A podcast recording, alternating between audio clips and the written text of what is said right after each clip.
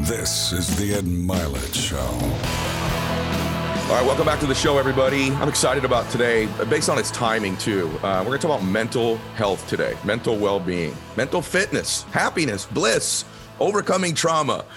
And, uh, and all that kind of good stuff. And especially, you know, if you're listening to this around the holidays, some of you will listen to it six months from now, but the timing's right too. And I'm so excited to have Dr. Frank Anderson with me today. Frank is a Harvard trained psychiatrist and psychotherapist. So we're talking about an IQ gap that is pretty vast between the two of us today as you listen. But he's the author of a book called Transcending Trauma, which I was glued to. And I'm so excited to share his wisdom with you, his work and his insights as we help you with your mental well-being as well. So Dr. Anderson, thank you for being here, brother. Well, thank you so much for having me, Ed. I really appreciate it. And please call me Frank. All right, Frank, you got it. You call me Ed too. So let's. I was reading a survey the other day that said about 24% of people report some form of mental illness or strife in their life. Yeah. Why do you think such a high percentage of people during such an interesting time in our culture are so unhappy? What do you think it is? There's so many factors going on, really, from my perspective. I mean, clearly, one of them is a pandemic. I mean, it has really got people in a place that they never thought they would be, and particularly the ongoing nature of it. You know, I've been studying the neurobiology of trauma, PTSD, and dissociation for a really long time. But this is an ongoing thing and it's going on and on and on. And, you know, we've been through so many different waves of this so far, and people get really burned out. It's called adrenal fatigue. Your systems can't maintain it anymore. Our cortisol levels cannot mm. sustain mm. up, down. Oh, a vaccine. Oh, there's not another variant. Keep going. Don't go. Like it's just too much for our systems. So it's mm. it's wearing on everyone. And so there's mm. that piece, right? And then there's the general mm-hmm. world pre pandemic. I mean, there's a lot of difficulties in the world and people are struggling. And, you know, 20% of the population is depressed at any one time outside of a pandemic. This term PTSD. So you know, I do a lot of reading about this stuff, and I had an interesting upbringing. When I say interesting, there was some trauma there for sure. Yeah. And I think a lot of people listening to this or watching it wonder when I think of PTSD as, as a layman, first thing I think of is soldiers, combat, yes, right? That's, that's, the first right. thing I think most people think of. Yeah. And then I think, you know, uh, maybe some super dramatic issue that happens in one's childhood. But right. how would you define PTSD? How broad is there a spectrum of it? And how would you describe it? Totally. Yeah, that's a great question, Ed. And it is a spectrum. I think trauma is a spectrum disorder. One of the things I say in my book is everyone has some kind of overwhelming life experience. Nobody gets away mm. free of that. Okay. So, and people don't like mm. this word trauma so much in the general public. They don't like the word PTSD. Oh, that's not me right? So mm-hmm. I do mm-hmm. really define yeah. trauma on a spectrum. It's an overwhelming life experience. And often it has to do with the ex- perception of the person experiencing it, right? You can be bullied on the playground at school and be like, whatever, no big deal. And somebody else, you know, your friend sitting next to you is bullied on the playground and has a horribly difficult experience with it, right? So it depends on mm-hmm. the nature and the event of what happens. And it also depends on how the individual perceives it you know we're talking about single incident car accident death of a loved one being shamed. Like who in the world hasn't been shamed at one point in their life right? Uh, to ongoing this piece i don't know if you're aware of this um, bruce perry and oprah winfrey wrote this book recently and it has a lot to yeah. do with re- ongoing relational trauma okay? So there's a piece of relational trauma we call yeah. that complex ptsd right? Mm-hmm. And that's where most family dysfunction comes in, right? Mm-hmm. When you're relationally, you know, there's whether it's drinking, yelling, screaming, neglect, there's a lot of stuff that happens in families that yeah. is considered dysfunctional and traumatic and it has an effect on people you know which yep. is different than that whole other spectrum where people are kidnapped and beaten and raped to, that's one extreme. So I really mm-hmm. do see trauma on a spectrum, and okay, nobody's free of it. Yeah, okay, that's great. I, I'm so glad you said it that way because I think a lot of people maybe discount things that have happened. These these emotions are installed in our yeah. neurochemistry when we're young, when certain things happen, or when we're older. And I have it's a weird analogy, but I want to. Yeah. I want in a minute, guys, we're going to talk about how do you overcome these things, right? The weird thing I want to share with you, I just was thinking about in preparing for this. As I was preparing to be with you, yeah, I have two little Pomeranians. And one of them's this joyous Pomeranian, yeah. little Lily's her name, and she's been with us all her life. She's had a pretty blissful, yeah. you know, lifetime. My other one, Daisy, we took from someone, and the kind yeah. of the our, our groomer asked us to take her, and she had been left in cars and had neglect and all these other things. And there's these associations she makes with different things where she'll just like yesterday, we won't take her for a walk. Any walking outside the house, she just begins to shake and tremble. And so there's this connection she's made with certain circumstances, places, and things like anchors or triggers almost. You got it. That I think that, that humans have these anchors and triggers. Many times we're unaware of them. So can you take us through what happens to us when trauma happens, some type of trauma? And what is an anchor and or a trigger? What i'm at least using my own terminology for that. Yeah that's exactly right. No you're doing a great job honestly. You've done your homework let me say that ed because it's true. So anytime anyone has an overwhelming experience it's stored in their body okay? And it can be stored in any number of ways. You can store it emotionally you can store it physically in your body and you can store it in thoughts and beliefs. So, anytime we go through something overwhelming, it's stored inside. And then what ends up happening, Ed, is that we have this series of ways to try to protect ourselves. It's the normal response. So, in the work that I do, which is called internal family systems, mm-hmm. you develop protective parts of yourself that try to protect you from your overwhelming experiences. Uh, most people, and we'll call them defenses, you know but they're protections okay? That you protect yourself from your pain. And so what ends up happening if you have an overwhelming experience in childhood college whatever it's still stored. You think it's gone but it's not. So anytime it gets triggered if you get yelled at as an adult by your boss it triggers those wounds that are still in there and mm. then your protectors jump in. You yell, you scream, you drink, you do whatever. So our protectors show up once our wounds get triggered.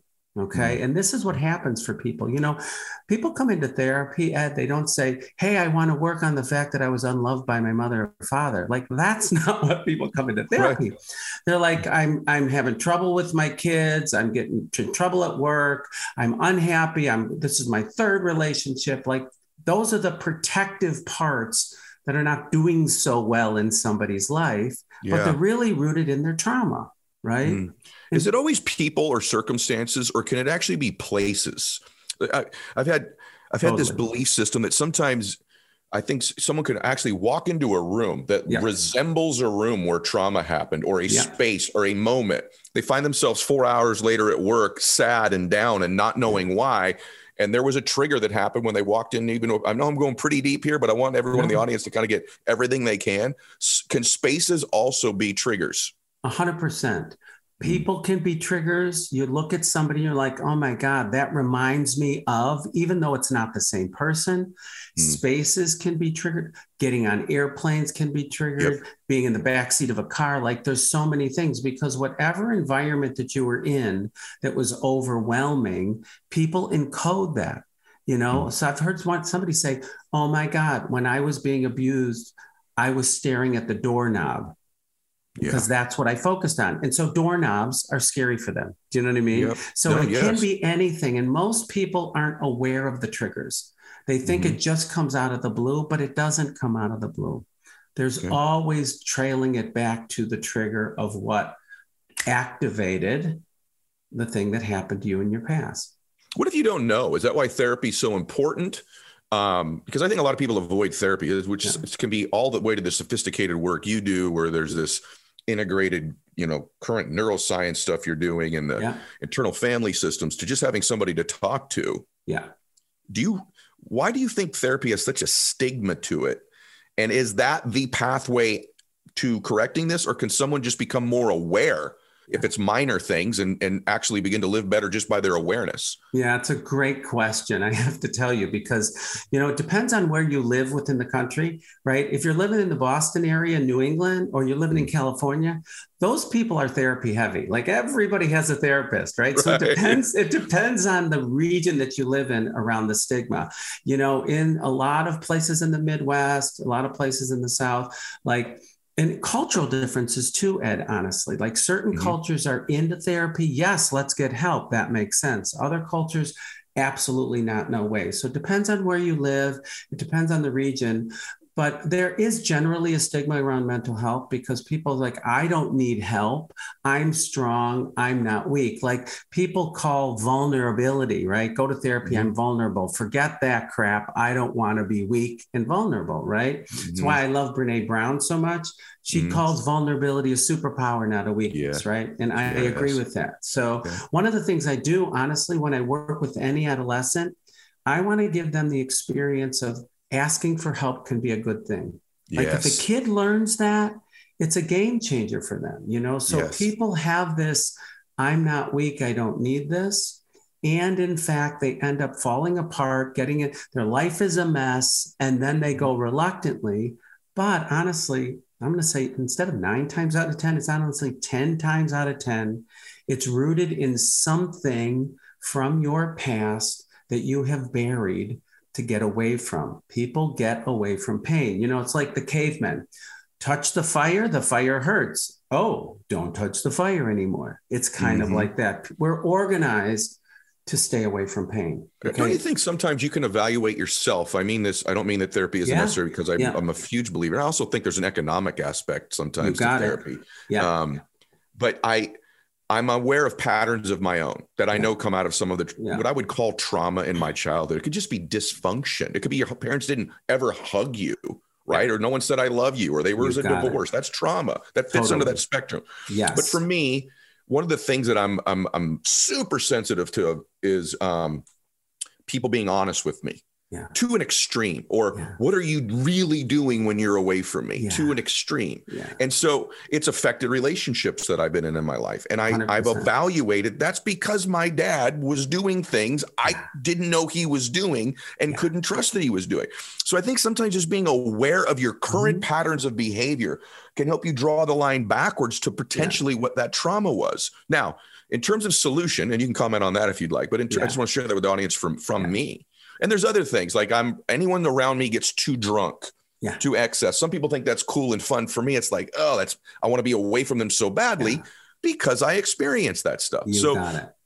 So I'm curious though, you have the eight C's of, of what you call self energy in the book, yeah. which is awesome. And I don't want to give away everything because I want people to get the book. And by the way, this is two percent. So get the book, everybody. Yeah. But can you take us through what self energy is and how that works and maybe what the eight C's are if you can pull them off the top of your head. Totally. I'll see how many I'll come up with at okay. the top of my head. But, but it, you know what? It's interesting. So, a couple things. I want to tell you one of my favorite quotes from my book is trauma blocks love, love heals trauma.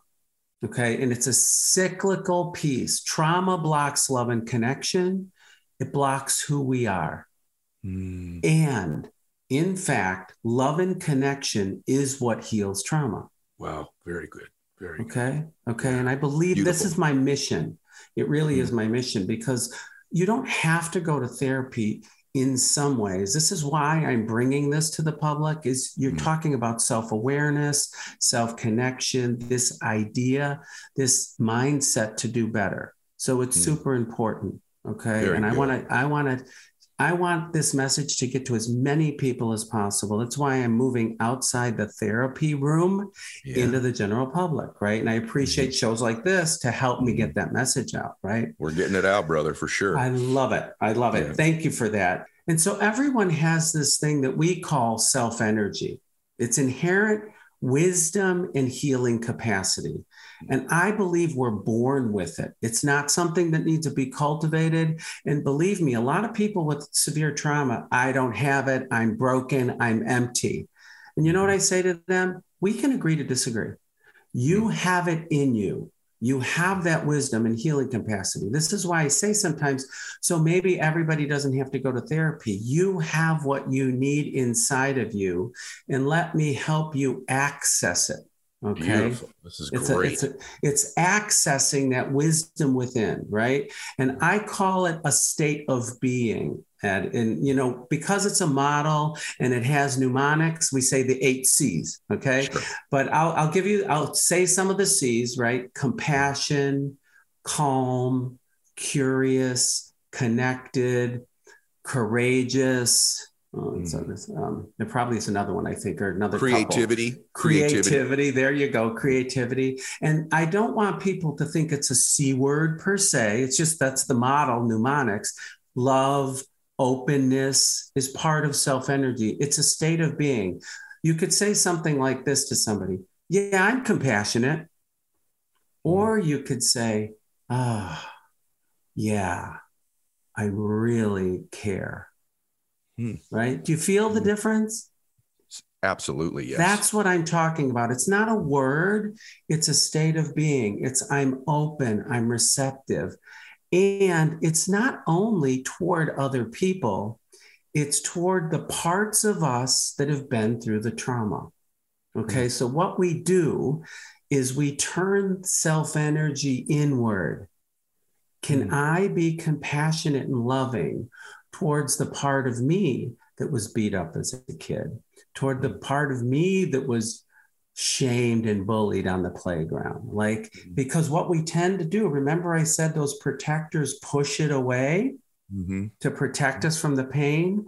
Mhm. The method here is bring accessing self energy and bringing it in toward Yeah. loving yourself, loving the pain that you went through, right? That's the healing quality here is that I call it internal attachment work. We're Mm. healing the internal wounds. And we have the capacity within us to do that. I just want to help people get there. That is so beautiful. I hope, I really hope everybody hears that because there's this debate. By the way, the eight, compassion, curiosity, calm, clarity, connectedness, confidence, courage, and creativity. These are all it. things that you have access to within you. And you, there's this great debate sometimes on social media, especially in the entrepreneur space. There's a lot of entrepreneurs, not all, but many follow my work and Yep. they make fun of this. Oh, self love, but you don't want to change anything about yourself. And that's not what we're we're discussing here. What we're saying is that you have access within you, or you're saying rather, and I'm agreeing with that you have access and the ability to love yourself, even though there are things about you. I think sometimes there's this stacking that happens where there's some trauma that happens. So we create these coping mechanism, whether it is drinking or cheating or lying or disassociation or whatever those Yeah. things might be. Then we act out and behave in ways that we're not proud of Right. right? And then it stacks. Then we find ourselves at 20, Yeah. 30, 40, 50 years old with this stack of stuff we've done or behaviors we've ha- taken Yeah. place in that we're not proud of. And now it's like a double stack. The stuff happened to me. I don't really know why I'm doing this, but I've lied, I've cheated, I've stole, I've whatever I've done. And there's this stack. So I'm I was a little bit curious about the idea of forgiveness of oneself as well. Yeah. And I know it's not necessarily part of the book per se, but there's little pieces that kind of allude to it. What Yeah. about that? Like, is Yeah. that part of what you would call compassion for oneself? Is forgiveness? Does it Yeah. fall under there? Or what would you say about that? Totally. So forgiveness is a big piece of it, honestly. And there is the forgiveness of yourself, the parts of you that work so hard to try to protect you Yes. that have done untoward things. Okay. Those protective parts, the parts that drink, that yell, that scream. The reason we yell at our kids is because their behavior triggers our wounds. So we try to stop them from doing that so our wounds don't get activated, right? So those protective parts, I'm always looking at the intention of them, not the effect of them. The drinking, the cheating, the lying, Mm. the intention is to protect my pain. That's big. The effect is it causes what I call a double trauma in our life. Because, like you just said, Ed, it's not only that I'm dealing, pushing away my childhood, this wounding. Mm. Now I have to deal with the fact that all the behaviors that were rooted to protect me have caused more trouble in my life. Yes. Yes. Okay. So we're looking at the positive intention of every part. Suicide, cutting. You know, suicide is one of the most effective protections. If Hmm. it gets bad enough, I'm out of here. Yeah. And we say to the suicidal part, thank you for having a solution to this problem when nobody else was there to help you. Mm. Okay. Embrace it. Heroin epidemic, same thing. People are doing all opioids, heroin to protect from their pain because they don't have another option yet. Yeah. You know, I was just okay. thinking about, by the way, I'm loving this. And right. it's, it's interesting for me. I'm 50 years old. It's just now, maybe at this stage of my life, that I reflect more on stuff that did happen when I was a kid. And yeah, because there's two, there's like double edged swords on these coping mechanisms. I don't yeah. know if you agree with this or not. That's but some exactly of the what that, I'm saying. Yeah. Yeah. Like, like for example, for whatever reason, I kind of got my dad's attention. If I, at least I thought I did, probably isn't even fair to say, but I get my dad's attention when I'd hit a home run or when I'd get an A or when I'd perform. Yeah. So to some extent, that coping mechanism has helped helped me become a wealthy man, helped me become yeah. an influential man, helped me become a very hard worker. Yeah. But there's the other side of this. So let's address this. Sometimes these coping mechanisms also are difficult to break because, for example, in business, my edginess or anger it's why I'm so successful. I don't want right. to lose that part of me, yeah. even though I know it's not very healthy because it helps me do this other thing that I do very well. Yeah. 100%. Right. So how do you how do you navigate that where you go, I want to keep the good things about this yeah. coping mechanism I've got, but I want to drop the part of it that's detrimental to me and the people around me. Yeah, it's exactly what we do. Is because we embrace, I call them the gifts and the burdens of every part. Okay. Right. We don't get rid of parts of us Okay. We get rid of the job it was forced to do. Oh, it's so good. Right? Mm-hmm. We don't get rid of like the drinking part. Like, a, let's take a drinking part, for example. I say, what if you didn't have to drink all the time? Are you interested in that? What if you mm-hmm. didn't have to? What if it could be a choice? Right? Mm-hmm. So we try, we help release the stuff we had to do to protect the wound. And then we mm. keep the stuff we want to do. Okay. Mm-hmm. And the only way these parts of us stop doing what they need to do, Ed, is by healing the wound. Gotcha. If I heal the wound, I don't need to do this stuff anymore. I could choose to. We don't get rid of any of our parts. We get rid of the job they were forced to do. So good. To protect the pain like so that. Good. You see what I mean? Like that's what yes. it is, and they have good things. I I had this like smart was who I was. Like I thought that is me. Like mm-hmm. that's me. And I had an identity crisis when I was like, wait a minute, smart is a part of me, not all of me. I was like, yeah. holy crap, who am I then? Right. Yes. But look, I can still hold on to my intelligence, but it doesn't have to dominate every aspect of my life now. I could be playful. I could be mm. fun. I, you know, I can have a blast with my kids. You know what I mean? I'm, I, before it was dominating me because it was working overtime to protect me. Oh I don't get rid of it, but it's an aspect of my personality that's been valuable. So I just really feel strong that everyone should go back and listen to this last part that we covered because there's this spectrum, right? We've talked about of the different types of trauma. But what should be occurring to all of us, like life should have an element of self-reflection at every age. Yeah. And I think oftentimes we're just so busy in achieving and doing and caring for other people that we never take guys, this could just be as simple as you starting to take some time and being more aware of yourself, some time in meditation, some time for a walk that's not just to work out, but it's just to be with yourself, yeah. to evaluate your patterns and emotions and what you're feeling regularly. And just to do a little work on you. At the end of that next year, 2022, you'd be a better person. You will have grown. And so I just want everyone, to, if you want some complex where you're going to go to therapy, you're going to do psychotherapy, you're going to have a friend you talk to, you're going to pray more, you're going to just observe your patterns, you're going to, whatever it might be. Self reflection and self awareness is a pathway to more bliss in your life. And it's getting, it's getting, it's getting books like your book. It's listening to shows like my show. It's just starting to work on oneself.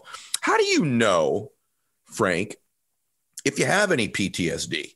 Are there signs that I have had some kind of trauma I might be unaware of? And again, remember, guys, PTSD could be you weren't hugged enough, mm-hmm. all the way to real abuse in your life, right? There's the spectrum. But how does one know? Are there any underlying signs that I have some? Or does yeah, everybody? It's a great question, and I will deal with that in a minute. I want to just add on to what you said because it was really important. I was thinking to myself, I'm like, this is what I talk about in the book self awareness, self connection. And yes. you just came up with it on your own. But that is what this is about, right? Self awareness, self connection in its simplest forms. And I also like to say, Ed, like, take advantage of each moment. Mm. What are you going to do with this moment? Are you going to learn from it? Mm. Are you going to repeat it? Are you going to ignore it? Like mm. when you talk about, okay, let's look at the end of 2022. What did I do with my moments? Like, I think we're all here to learn, we're all mm. here to grow, or we just repeat it right? So you right. can just take stock in your moment like it's a it's the moment like all right bad time with the kid really difficult interaction at work. Like take your moment and what are you going to do with that moment? I want by the way profound keep- i don't want to i don't want to interrupt you because it's so beautiful but this thing you said i just want to highlight which is if you don't you'll repeat it Totally. You're, you're just going to have another, it's going to be the same, a, a, different boyfriend, but the same guy. You different girlfriend, it. same person. Different yeah. friendship, different business, different yeah. level of results, same emotions, yeah. same patterns if you're not aware. So I just want to acknowledge let, what you said, the profoundness of it. Let me add to that because the underlying reason of that is our wounds are looking for redemption unless they're healed.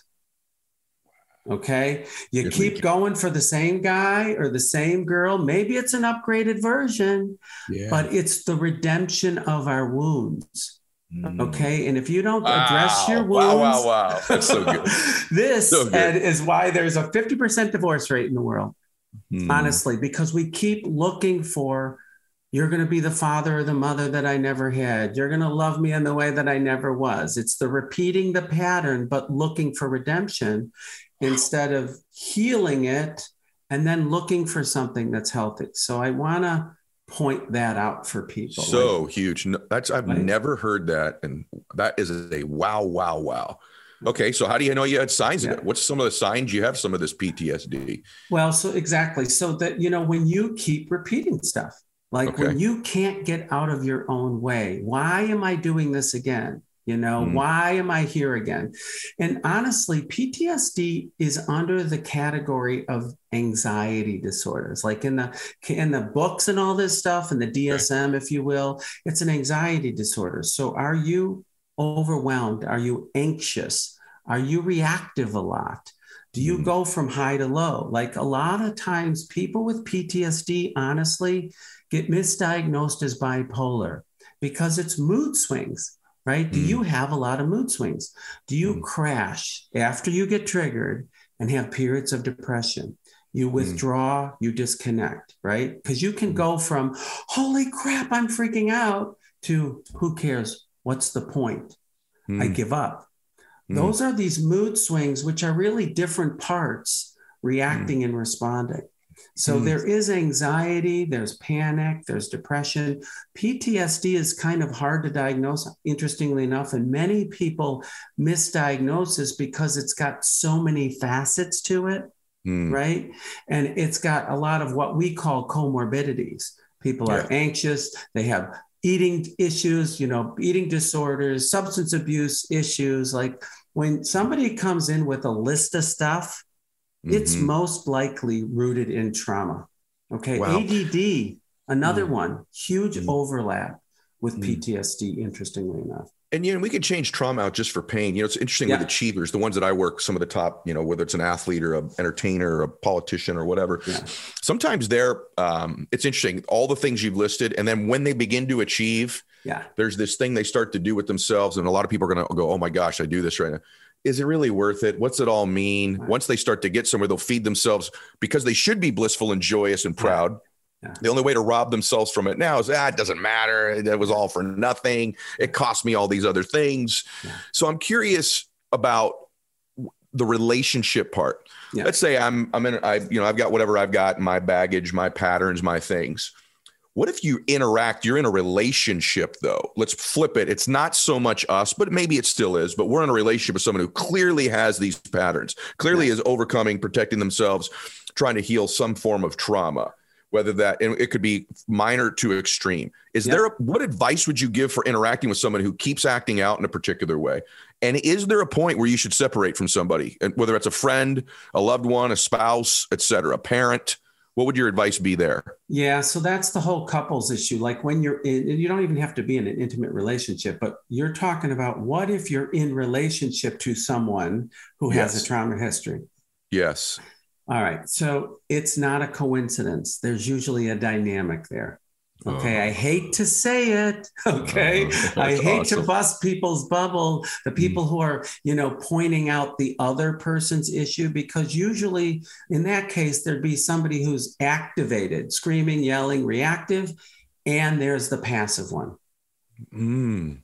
The one who hmm. tolerates it, the one who enables it, the hmm. one who is drawn. People tend to be drawn to each other because there's similar wounding, even Mm. though they tend to show it differently.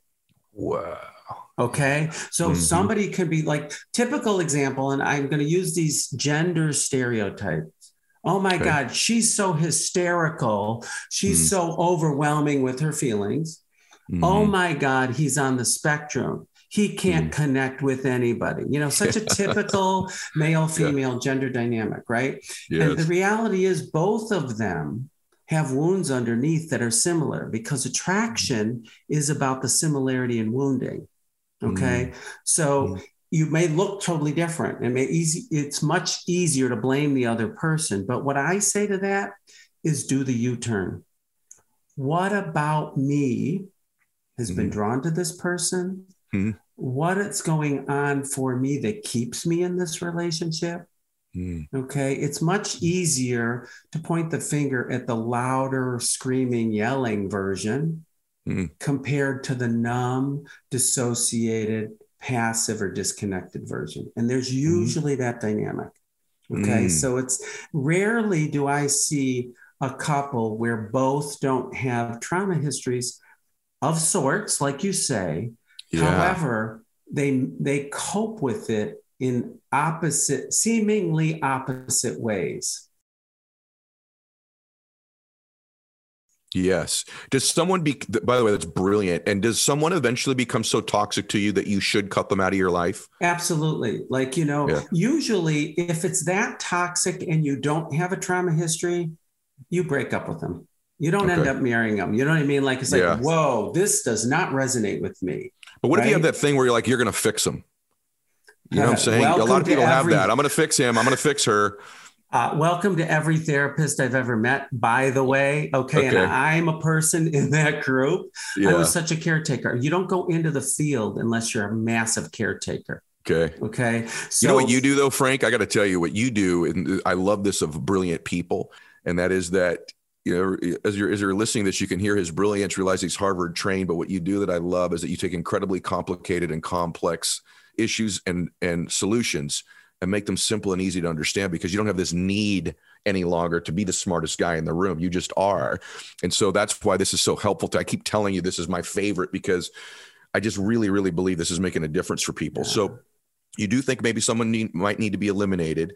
Let's talk about a few solutions now. What is a corrective emotional experience? Mhm. Let's give everybody the gift of what that is and yeah. and, and have you explain that. Yeah. So a corrective emotional experience, it really is what I call a redo. Okay. Okay. So you're repeating your pattern, you're repeating your pattern, you're repeating your pattern. And a corrective emotional experience is when you do it differently, the moment that you do it differently. Okay. For example, now this could be in relationship with somebody else, but it's also within yourself. Okay. And what we like to do is this is so in therapy, sometimes there's this idea that the therapist is the corrective experience for you. I'm going to be everything you needed and wanted and never got in life. Ed, you're going to internalize that and you're going to skip off into the sunset and be happy, right? Yeah. People are searching for the corrective emotional experience outside of themselves all the time. Mm. Now, sometimes relationships are healing. Okay. The relationship with my partner is is a corrective emotional experience. It really, he's like wonderful for me. He's he's been that person Mhm. in a way that's been amazing. Okay. So that Awesome. is there. And we can get that from other people. However, oftentimes these people are not who we needed and wanted them to be. And then it becomes a big failure. Okay. Hmm. So you've got to think about shifting and working internally to have the corrective emotional experience within. this is where real healing comes. That you remember that self energy thing I talked about? Yes. Yep. Self energy can give that little boy, little girl inside what it needed and wanted and never got. It's the hmm. true re- redo. Mm. Okay. It's the true redo. And it's through self love, self acceptance, and self connection, just like you talked about. Mm. And if I give it to myself, then I am going to have different experiences in my relationships with other people because mm. I'm not going to need them to make me feel better. Mm. Okay. So corrective emotional experiences can be useful in life in our relationships. It's like I could remember the moment I'm like, wow, this is different.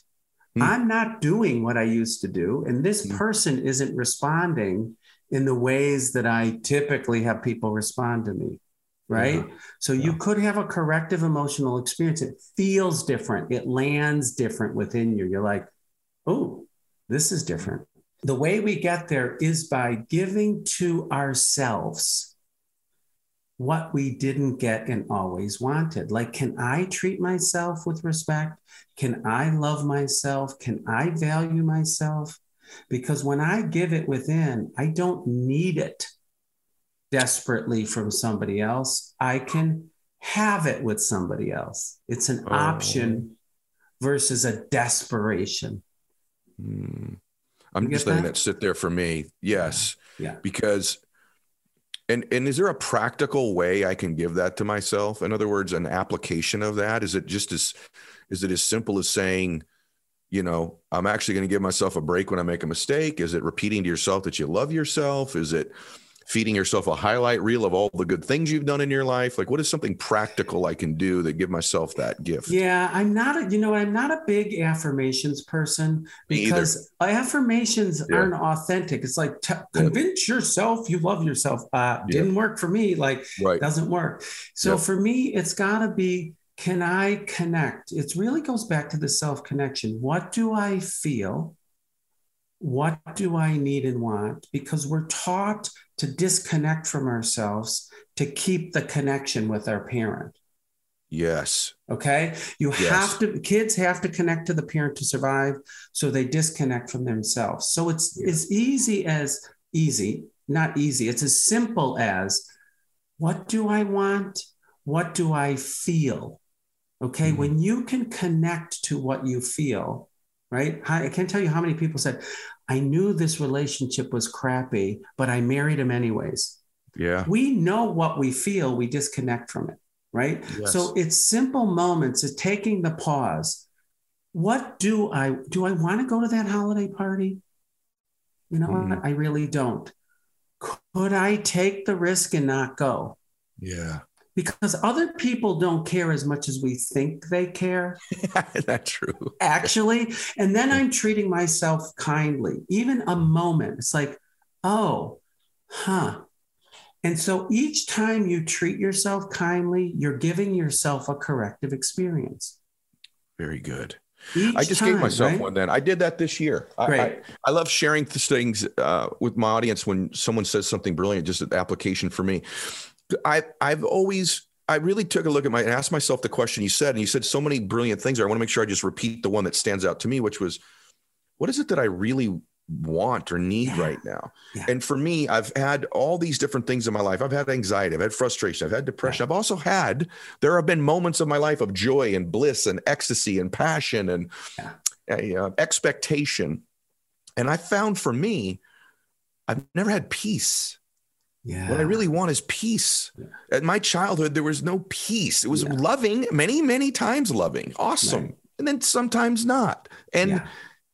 I've not had peace. I finally said, Ed, what do you really want that you don't have that I can access within myself anytime I want? Right. And it was peace. And I've really done work this year on giving myself the gift of more peace, noticing more gratitude, putting myself in situations that bring me peace and avoiding ones that don't. I haven't done a great job of it. Yeah. I've done a better job of it. I'm yeah. making progress towards more peace. It wasn't just one decision and okay, right. it's done. I've got peace. No, I have tons of patterns and people and situations right. in my life that are around me that aren't peaceful. Yeah. But slowly but surely, I'm creating more peace in my life. So I love that you said that and it's a it's a direct application for me Yeah. in my life. Now, one thing I've never struggled with, but most people do that I want to ask you about, complete right turn here. Yep. I don't struggle with making decisions. I'm a decisive person. I've never had this fear of this is right or this is wrong. Yeah. Oftentimes, I think I might make both of these things work. Yeah. But I find that so many people struggle with anxiety and fear over making a decision, especially one that might be bold, like a career change or ending a relationship or starting a relationship or starting a business. Yeah. So, what what would you say to someone who deals with high levels of anxiety and fear about making decisions in their life? Yeah, so it's it's I wish it was a little bit simpler. I'd like to say a bullet or two, okay? Yeah. But the thing that I would say about fear around making decisions is you really have to look at what the underlying issue is relative to the fear. Yep. For example, some people are afraid to make decisions because they're afraid of the loss. Is it Mhm. this house or that house? Mhm. if I choose this house, that means I can't have that house, right? Oh, okay. So that's a loss issue. So the root of that is I'm afraid I may lose something. Okay. Other people fear, because fear is usually what's around decision making problems, right? Mhm. Will if I if I choose this, if I say no, I don't want to go to the party, they might not like me. I may, the relationship may be over. I may hurt somebody. I may disappoint somebody. So I'm not, I'm afraid to make this decision based on what the other person might feel about me. Mhm. Okay. So you're always looking at what is underneath Yeah. the, the so there's a lot of there's a lot of reasons why people have a hard time make making decisions honestly you know and it's it's so interesting because my son the other day and i was saying we we had gone home for a family visit and i said you know sometimes it's hard to tell your parents what you really even as adults tell your parents what you really want because you're afraid that they'll be disappointed in you or you're afraid you know of, of their mm. reaction people are so afraid of feelings yes. my own or somebody else's. And I loved what my son said. He's like, well, that's not a problem for me. I tell you what I feel all the time. And I was like, yes, I did one thing right. You know what That's I mean? exactly right. Right. We do, we're afraid of the feelings of others, whether it's feelings of loss for ourselves, feelings of how somebody's going to think about us. So it's so rooted in emotion. And fear is just a top layer of that, honestly. Really what it ends up being is this is that most people's fear is based in their inability to tolerate emotions okay whether it be my own emotions oh my god i'm going to be hurt i'm going to be sad someone's not going to like me or tolerating somebody else's emotion like they Yeah. may not like me they may dis- be disappointed in me i may lose the connection you Mm. know so fear of decision making is usually rooted in inability to tolerate emotion in one way or another I have to take back what I just said. Now that you said that, I do struggle with making decisions in personal relationships yeah for the exact reason you just said. you And, and by the way, the exact scenario you just described, it's right now when we're doing this, it's the holidays. And I've had multiple situations like that Yeah. Where I was just riddled with anxiety about them. Right. Maybe they'll never invite me back. Maybe I can't, even though I had very legitimate reasons that I couldn't go. yeah It's interesting because I'd say I'm a very decisive person. I think that's more in business or in, you know, that kind of stuff. But then in that other area, personal, it's there's still that. these underlying fears that I'm I'm working on myself. So you did say something I'm really glad you brought up because I want to ask you about this. So for many people, and it doesn't have to just be the holidays, but it is the holidays while we're recording this, but it could be just randomly at any time.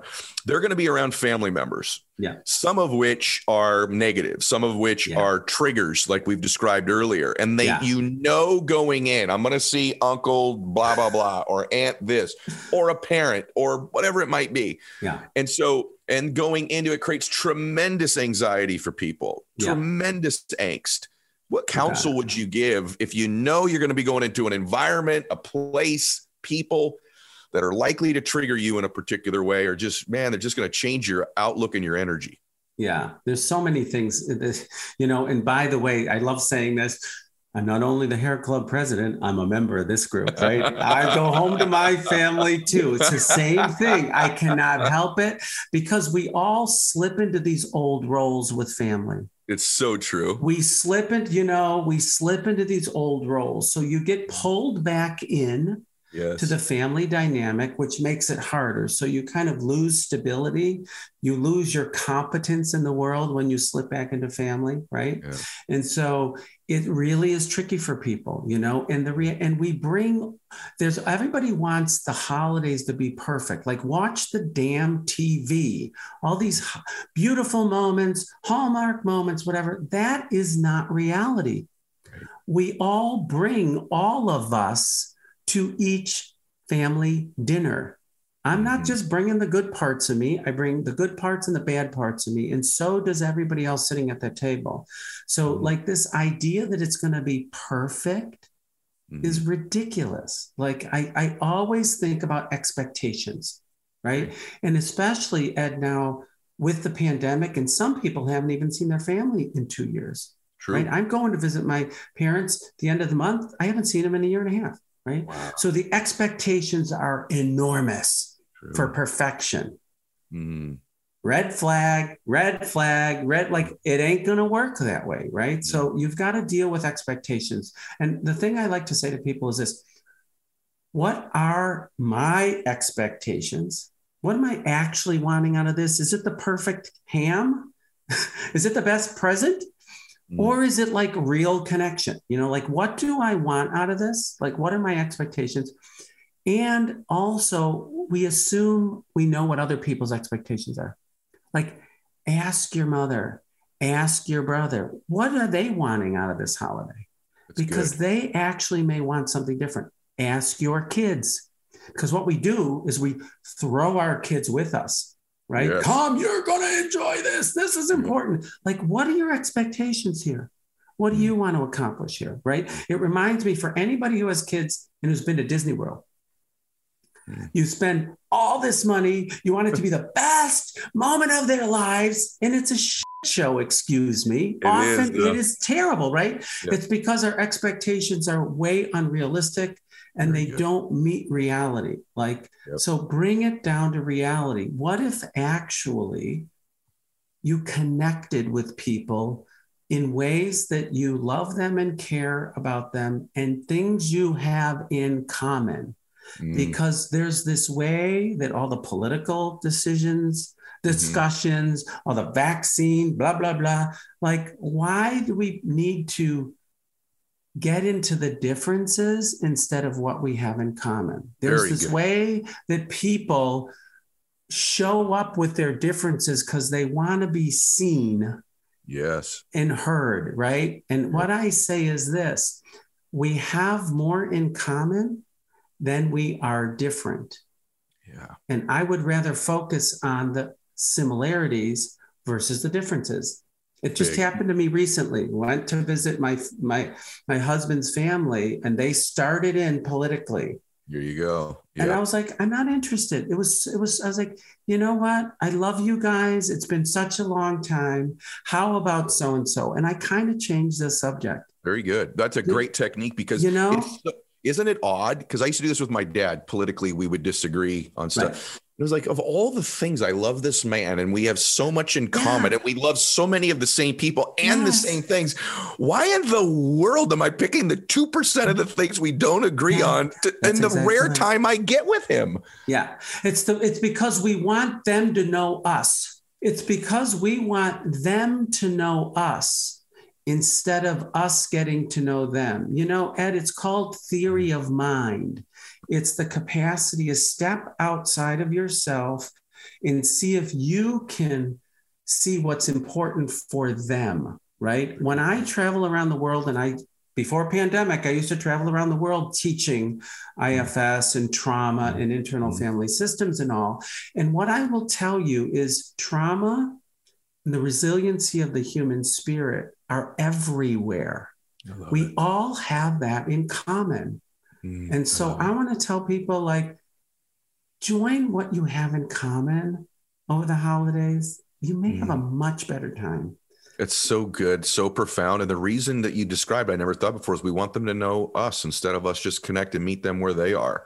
Right. At least we know why we do it. That's so powerful. Okay. And- I got one last more- question. Well, I'll just say this the Yeah. more you know them, the more they are genuinely curious to get to know you. So true. That's true in everything, by the way business, Right? relationships, got it. family, everything. You I love it. when I play golf with someone for four or five hours and they'll tell a mutual friend of mine, man, I love Ed. And then he'll say, What does he do? Because we spent the four or five hours talking about them, right? And then the next time we'll Yeah. probably talk about me. So You are so got right. it. Okay, last question. I've enjoyed this so, so much. And I'm so glad it's happening at this time for both my audience, but also for me. This is just wonderful. Last thing is this tough one. You had trauma in your life, Mhm. and a lot of people take that trauma they've been through, whether it's uh, they've survived cancer, or they've lost a business, or they were divorced, or they're, there was some form of abuse in their life, or whatever it might be. And they then attach their identity to that trauma. I'm a, this survivor. I went through, and their entire life Yep. becomes attached to this identity of their trauma and they Right. never escape it it's such a it's I, it's obvious to me why it happens but it's a sad thing to watch that's you're more than that as you said earlier. Yep. so what would you say to someone who has someone in their life that's attached to their trauma as their identity? Or many maybe listen to go wow maybe i do do that. I am the divorced one. I am the one who lost a child. I am the one who had cancer. I am the one who had a business failure. I am the one who had this abuse or mistreatment. What would you say? So, in a, in a, in a phrase, a part of you is, Mm. it's not all of you. Mm. But yes, people do take on these parts as identity. Yep. Okay. And honestly, I'm going to say this, and this may or may not be popular, but it is one of my mantras, one of my missions is when people do overly identify with one side or the other. Okay. When you were talking about Ed, like, I'm a victim, I'm a victim, it's who I am, as they take it on as an identity, I'm Mhm. always saying to people, it's a part of you, it's not all of you. And in fact, we all have all of it within us. I am interested in crossing this divide. Every victim has perpetrator parts. Every perpetrator has victim parts. And we polarize because we want to be seen in, on one side instead of the other.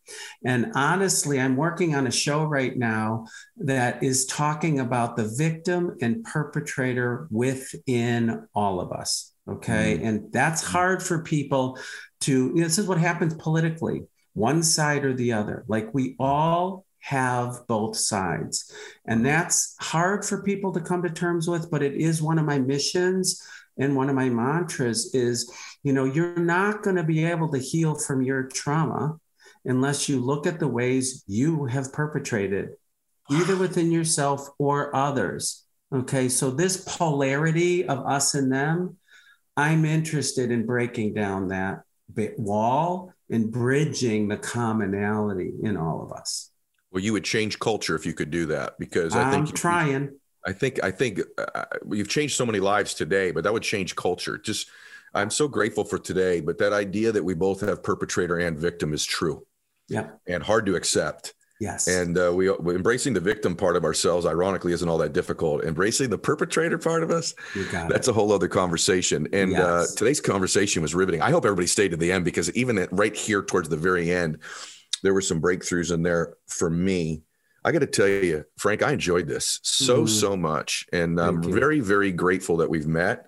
And I've told you already, I think we're going to do this again. I I really would do. love to do this again. Absolutely. You're Yeah. incredible, brother. And again, guys, I love this. Trauma blocks love, and love heals trauma. Yeah. That is one of my favorite things I've ever heard. And he's the author of Transcending Trauma. You guys should go get that book and you guys should share this show. It's the fastest growing show on planet Earth for a reason because we change people's lives every week by bringing you the best of the best. And Dr. Frank Anderson certainly fits that description. Frank, thank you for being with us here today. Thank you so much for having me. I really appreciate it. It was awesome. Thank All right, you for everybody. doing what you're Yeah. doing. I'm going to keep doing it, brother. And hopefully, You're there'll be part of it. You're part of the solution. and I want to have you back. I know that we're going to do this again. So, hey, Okay. everybody, please share this. And I just want to tell you all, God bless you and max out your lives. This is the Ed Mylett Show.